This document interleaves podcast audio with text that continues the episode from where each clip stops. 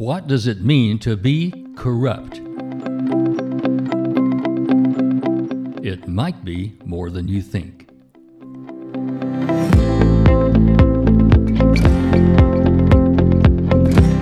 I'm Garland McWaters, and this is the Spirit of Leading podcast.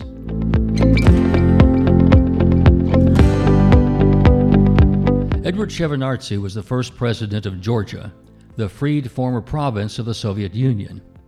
He said, Corruption has its own motivations, and one has to thoroughly study that phenomenon and eliminate the foundations that allow corruption to exist.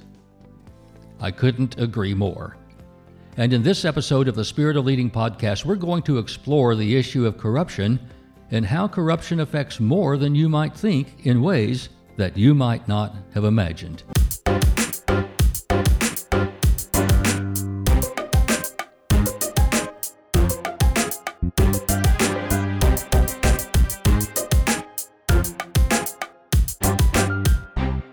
Let's begin with a couple of definitions. Most often we say that corruption is the dishonest or fraudulent conduct of by those in power, typically involving some kind of bribery, or they're misusing their power for personal gain in some way. In fact, a favorite theme of books and movies is the corruption of politicians or businesses using their power and resources and influence to profit at the expense of those they're supposed to be protecting and serving. They're the villains, the bad people. The heroes, on the other hand, are those who expose the corruption and root it out or overcome it. Often the scriptwriter or author or screenwriter contrasts the bad against the good. My focus in this podcast will concern dealing with more of corruption as the process by which something is changed from its original use or meaning to one that is regarded as erroneous or debased. That's kind of the second definition. We look up one day and ask ourselves, well, how did we get here? How did this happen to us? We certainly didn't set out to be corrupt or to corrupt our system or our situation. Here's a couple examples. Let's begin with an easy one.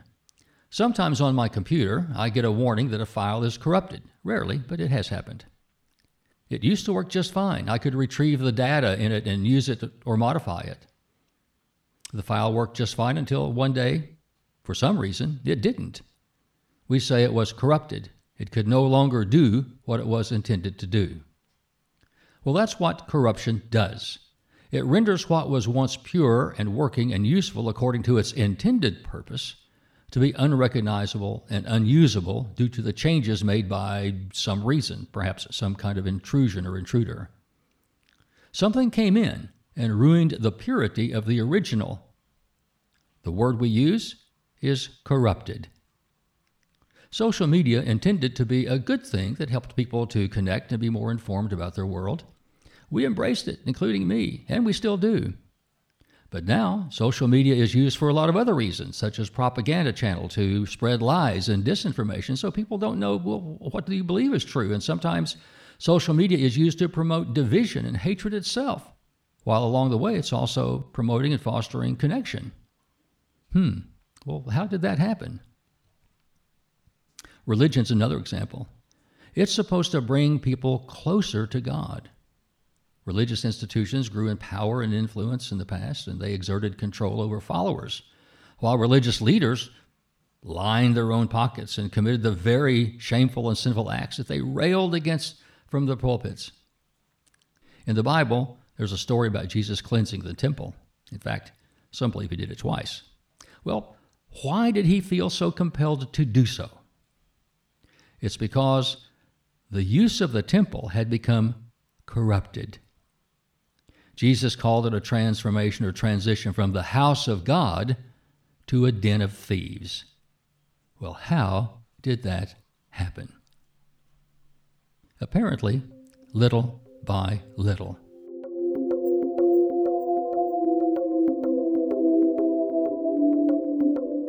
The Genesis story begins by saying at the end of the first chapter, And God saw that all he had made, and it was very good.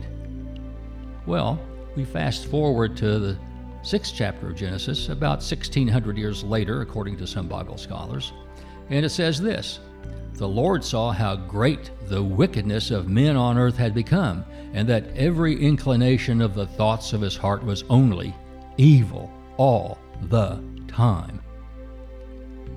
The Lord was grieved that he had made man on the earth, and his heart was filled with pain. So the Lord said, I will wipe mankind from the face of the earth, for I am grieved that I have made them. Somewhere along the way, we went from very good to wipe them off the face of the earth. Gradually. Erosion is a gradual process, as is corruption. It begins with compromising some principles. At first, the compromise might be a difficult and emotional give in, accompanied by some moral angst. But it gets easier over time. There's a passage in the Bible that speaks to this process. It's Psalm 1, verses 1 and 2. It says, Blessed is the man who does not walk in the counsel of the wicked, or stand in the way of the sinners, or sit in the seat of the mockers. But his delight is in the law of the Lord, and on his law he meditates day and night. Well, here's the point it's a warning of the gradual erosion of principles and the admonition to remain true to core values. Because one day we look up and realize how far we have strayed and wonder, well, how did it get this way?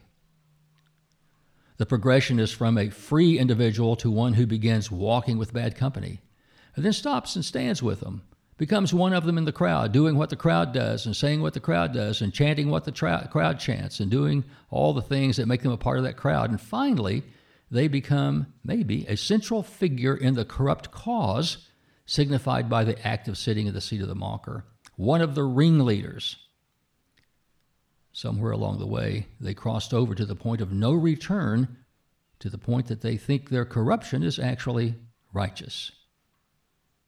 Either they can't tell the difference, or they choose to discredit the good they once believed.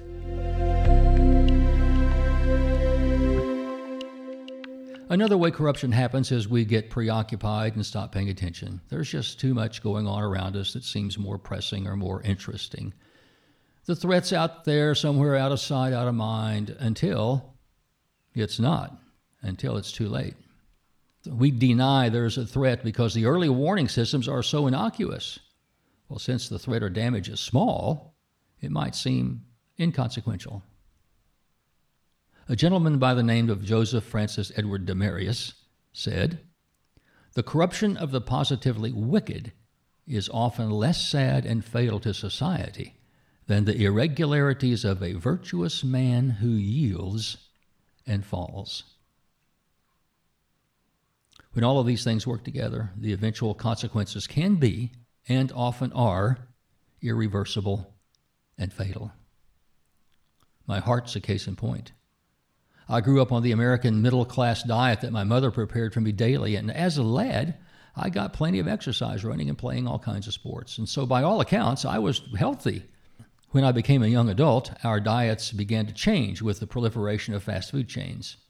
Hamburgers, french fries, soda, all found their way into a regular rotation of meals for me. They were tasty, cheap, quick, and easy. Just what a man on the go like me needed. The weight came slowly at first. I countered the gain with more exercise, but the diet did not change. In my late 30s, I noticed I had to go to the bathroom more often. Urination became more frequent, and I started getting sleepy after meals. But otherwise, I felt great. Nothing that a nap couldn't cure. I learned to live with a frequent urination. Someone suggested my symptoms indicated I might be diabetic. I just blew them off. Nah, not me. And I even hated the thought of maybe taking those insulin shots I was hearing about. Needles, yuck. Didn't want to do that. But a visit to the doctor for another ailment led me to a conversation about some other kind of health issues, and I mentioned my symptoms. And after a few tests, the doctor confirmed that I had a slight case of adult onset diabetes and prescribed an oral medication and a change in diet. But I felt great otherwise, so I took the medication, but I chased it with a serving of heated apple crisp pie a la mode. Eventually, I went on insulin, and I thought, well, I'm home free now because this is a miracle drug. It'll just take care of it. Then my job changed, and so did my life. After my insurance ran out, I was denied health insurance because I had a pre existing condition diabetes mellitus. I was on my own. I could not find a doctor who would treat me without insurance. But I eventually found a clinic that would take me on if I paid the Medicare rate, but 100% of that cost was still way out of reach for me, and I did the best I could. I was able to at least get some quarterly labs tests, but no real ongoing treatment except some encouragement from the doctor from time to time to kind of hang in there. I knew it was not okay, but I didn't know how bad. I went nine years without insurance and minimal attention to my condition. Other than the symptoms that were lessened by the medication when I could afford it, I generally felt okay. But over time, additional symptoms appeared. I became easily exhausted when climbing stairs, especially if I was carrying something. And carrying my toddler grandchild, my first one, wore me out and took all the energy I could muster. I thought I was just out of shape, so I started jogging again, lifted weights and did all that kind of stuff. I tired easily, but recovered in a few seconds and would just go again. However, I could only jog about a quarter of a mile, maybe a little farther, without resting a few seconds. And by this time, I had cut back on my fast food, but I had not given it up completely. French fries, just too yummy. And I love those shakes and candy bars. And I married into health insurance, and I was able to get on my new wife's policy. So I immediately went to a doctor who was aghast at the extent of my physical deterioration and state of diabetes, as she told me, We're going to get you in shape. But within four months of starting her care, I began feeling lightheaded and dizzy when exercising. I told her about it, and she referred me to a cardiologist. And they discovered during a stress test and angiogram that two of my cardiac arteries were 95% and 99% blocked. I was a walking dead man. The cardiologist inserted two stents to open up my blood flow, averting what was certain to happen a massive heart attack. It was only a matter of when. And even with treatment and persistent watchful care, five years later, I still had to undergo triple bypass surgery on my heart. I asked myself, how'd that happen to me? The answer was, little by little. The healthy heart of my youth had been corrupted to an organ on the verge of sudden death through the slow, slow process of compromise of my diet principles, preoccupation with other things besides my health, ignoring the innocuous early warning signs, excuse making, denial that it could even happen to me. If only I had done the right things at the right time, I might have avoided the need and expense of radical surgery to extend my life. As they say, it's a process. So look around. No individual, no organization, no institution or government is immune from the insidious, creeping rot of corruption. It is a cancer and it can be fatal to whatever it infects. It doesn't stop on its own. Oprah Winfrey said, The truth will always be our shield against corruption just as the psalmist said to meditate on the law of the Lord day and night, or as the apostle Paul said, be steadfast to protect sound doctrine. But what happens when truth itself is under attack? Fake news, alternative facts. Kind of like when Satan beguiled Eve and Adam in the perfect Garden of Eden. Don't believe what God's told you. Why, you won't die if you eat of this fruit of the knowledge of good and evil. In fact, you'll become like God a partial truth. Just listen to my alternative truth, my alternative facts. Just enough truth in there to beguile you. And they were beguiled. The real story, not often told, is that Satan didn't care about Adam and Eve. Their welfare was not Satan's concern. Satan's Eve was with God, and Adam and Eve were God's creation. Satan wanted to rip them away because he was jealous and hated God. So he got to God by destroying Adam and Eve. That's the way the corrupt work their devious plans. They lie for the purpose of creating division and separation from what I call the true true. The road to recovery requires us to recognize the corruption problem, the warning signs, such as my heart problem. Early warning signs indicate a more serious problem, and additional symptoms uncover a crisis, and we must resolve to correct it. Gotta fix that before it's too late. Before we are past the point of no return. The doctor told me that very often, about 33% of the time, the first symptom of heart problems is death. I was very, very, very sick and very, very, very lucky because I did not have a heart attack. My recovery continues to be successful, but not without diligence and steadfastness, and even sometimes I slip. My doctor knew I was a consultant, so one time she asked me for advice during a visit. She lamented that she had a patient who was diabetic, like I am, who is morbidly obese, not like I was actually, refused to take medication as prescribed, which I had, and unwilling, unwilling to make the necessary changes in life. She was afraid for his life. She asked me what more she could do on her watch, and I told her my truth. You've done about all you can do. At some point, a patient is responsible for his or her own recovery after you've given them all the information. Sometimes, you know, we can reboot we can clear off and start over. However, that doesn't always solve the root problem of the infected file or disk on the computer. If it's a virus, the virus must be completely removed or isolated, just like a cancer. Gradually, it might be possible to replace the corrupted elements and put in safeguards to prevent it from happening again. You know, every democracy faces its perils affronts on its rule of law and steadfast adherence to its founding values and principles. Our democracy was not perfect on day one, but it was a first step in what was intended to be a grand experiment in freedom, liberty, and the rule of people over tyranny and autocratic rule. The preamble of our U.S. Constitution is pretty forthright. We, the people, in order to form a more perfect union, establish justice, ensure domestic tranquility, provide for the common defense, promote the general welfare, and secure the blessings of liberty to ourselves and our posterity, do ordain and establish this Constitution for the United States of America. That was the intent, followed by the manner or the description in which that was intended to be implemented and protected, the articles of our Constitution and eventually the amendments.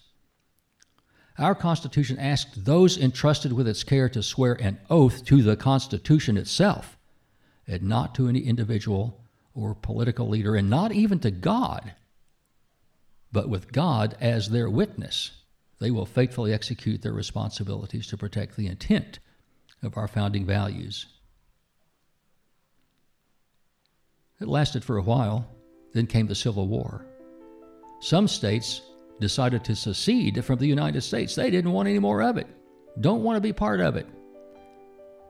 And they waged a civil war to start their own nation. Abraham Lincoln's Gettysburg Address reminded us Our fathers brought forth on this continent a new nation, conceived in liberty and dedicated to the proposition that all men are created equal. That's the intent. Now we are engaged in a great civil war testing whether that nation or any nation so conceived and so dedicated can long endure. At the time of Gettysburg, it was in doubt. Lincoln concluded his remarks. From these honored dead, we take increased devotion to that cause for which they gave the last full measure of devotion.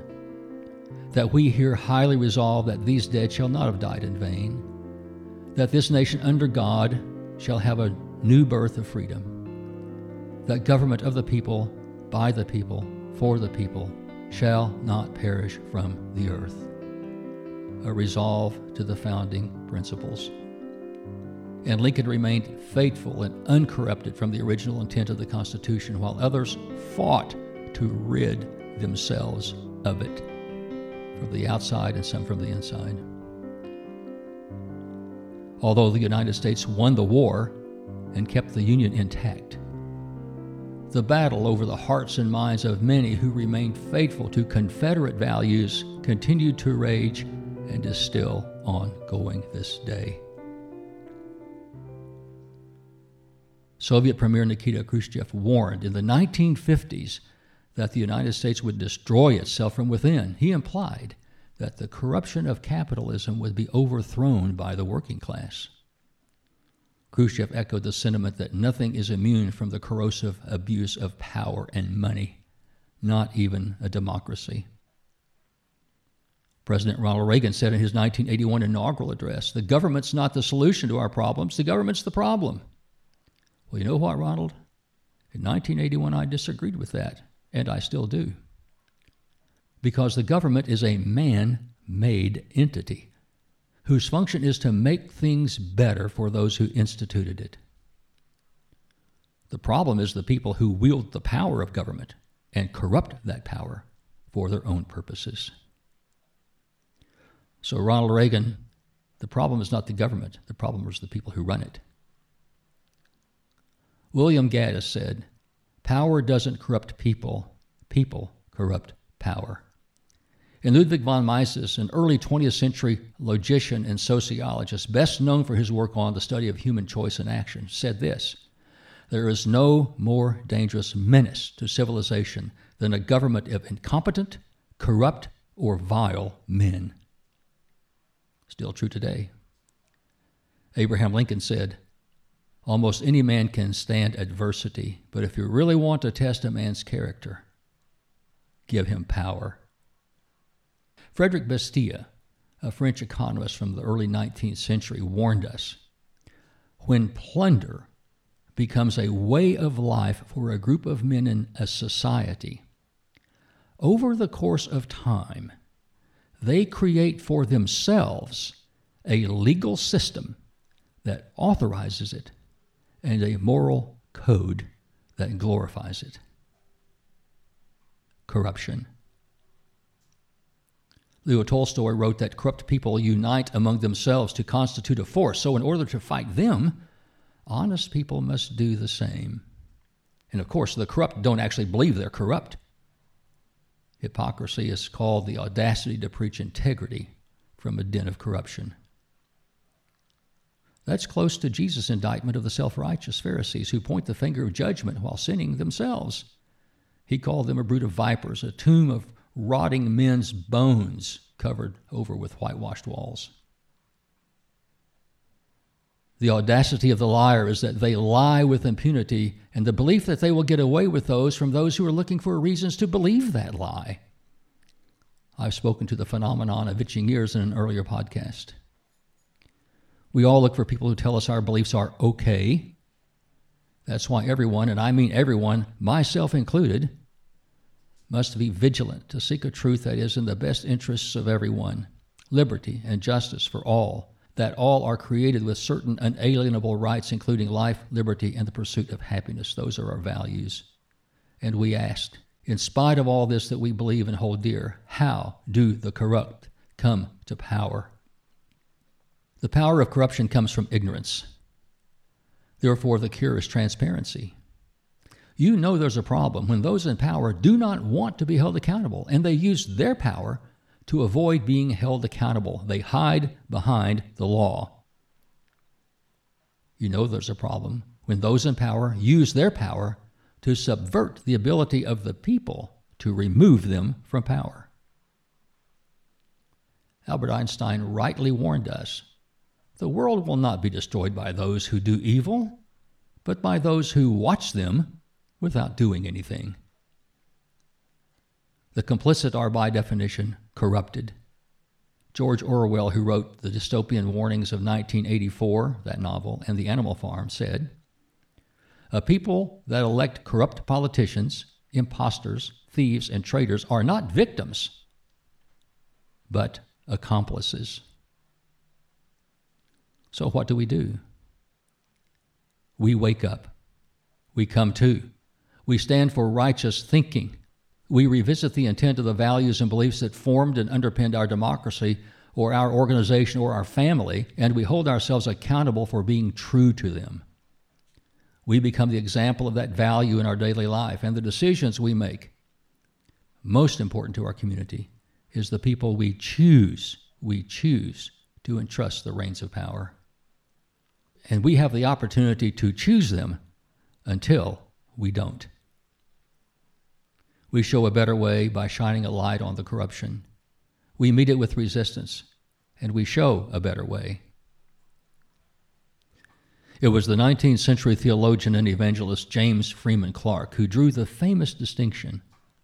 A politician thinks of the next election, a statesman thinks of the next generation.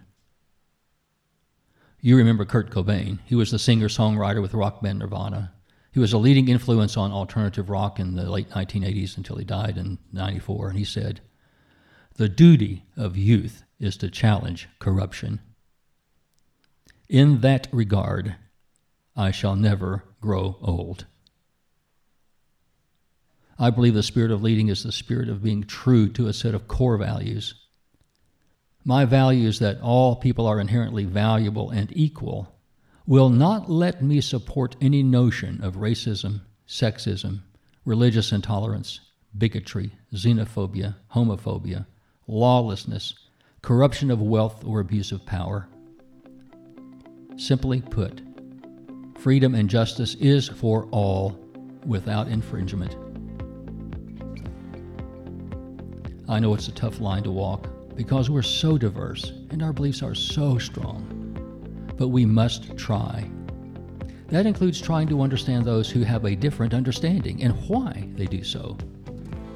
And I think that leads us closer to the founding values. If we don't, the corrupt will weaponize those differences and use them against us to rob us of all we hold dear for their own purposes. Why?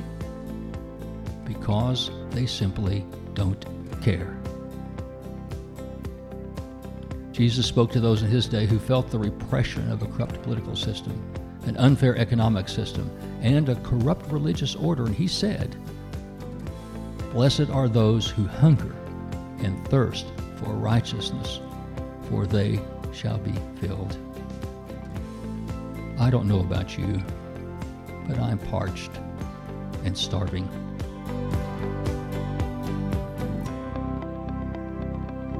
Well, that's it for this installment of the Spirit of Leading podcast. I want to thank you for listening. I do encourage you to recognize and appreciate anyone who demonstrates the spirit of leading at work and in the community. When you join the Empowered, you'll get a notification of my latest podcasts and the latest posts in my Empowering Thoughts series. Please share this podcast with your friends and colleagues. And until next time, I urge you to live empowered each and every day and unleash your creative energy. Encourage the spirit, enliven the heart, enlighten the mind, and enlarge the expectations of living in yourself and in others. I'm Garland McWaters.